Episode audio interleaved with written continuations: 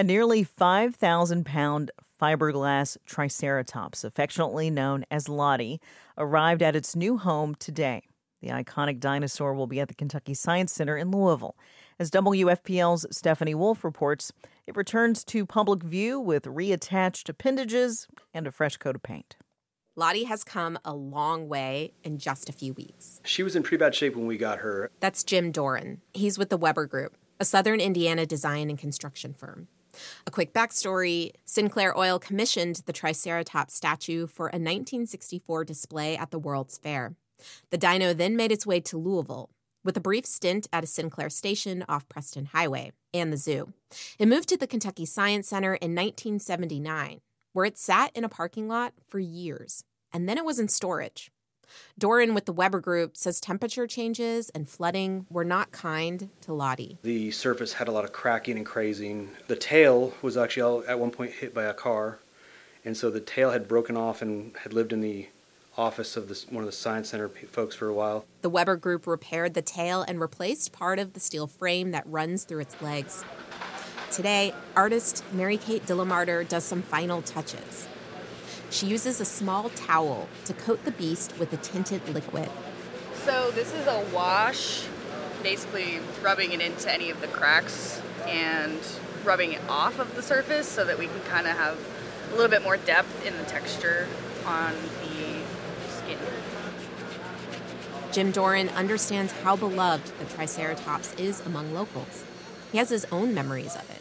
Distinctly remember as a kid having that Triceratops there at the Science Center. So whenever we'd go on field trips, it would we'd either eat lunch around the Triceratops or we'd meet at the Triceratops. Dinosaur statue restoration is right up the Weber Group's alley. Max Weber is chief marketing officer. His father and uncle founded the company in Louisville in 1983. They were just right time, right place kind of people and just went and seized the opportunities before them, which started through traditional design, build, architecture. The company evolved to specialize in the fantastical. It's built and renovated amusement parks, constructed a giant orangutan for a zoo exhibit, and is helping design an immersive children's space in Louisville's Portland neighborhood. They like to do projects that might make you say, wow. That's certainly what the Kentucky Science Center hopes this Triceratops does. Lottie's new home is atop its parking lot elevator. You can see it from I 64.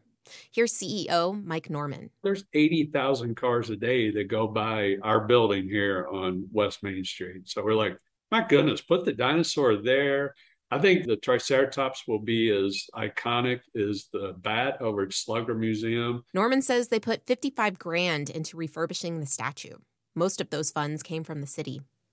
Rocco Jerome has been obsessed with the fate of this fine dinosaur for years. I am a professionally affable storyteller and a amateur urban dinosaur expert. He's done research on Lottie, collected stories.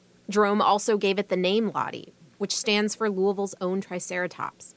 He's been visiting the fiberglass dinosaur at the Weber Group and documenting its restoration on a Facebook page.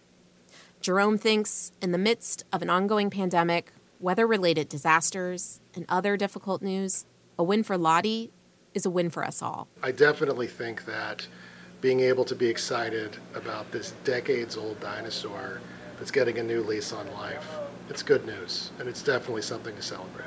Soon, Lottie may no longer be called Lottie. The Science Center held a naming contest to raise money. But no matter the outcome, it'll always be Louisville's own Triceratops. I'm Stephanie Wolf in Louisville.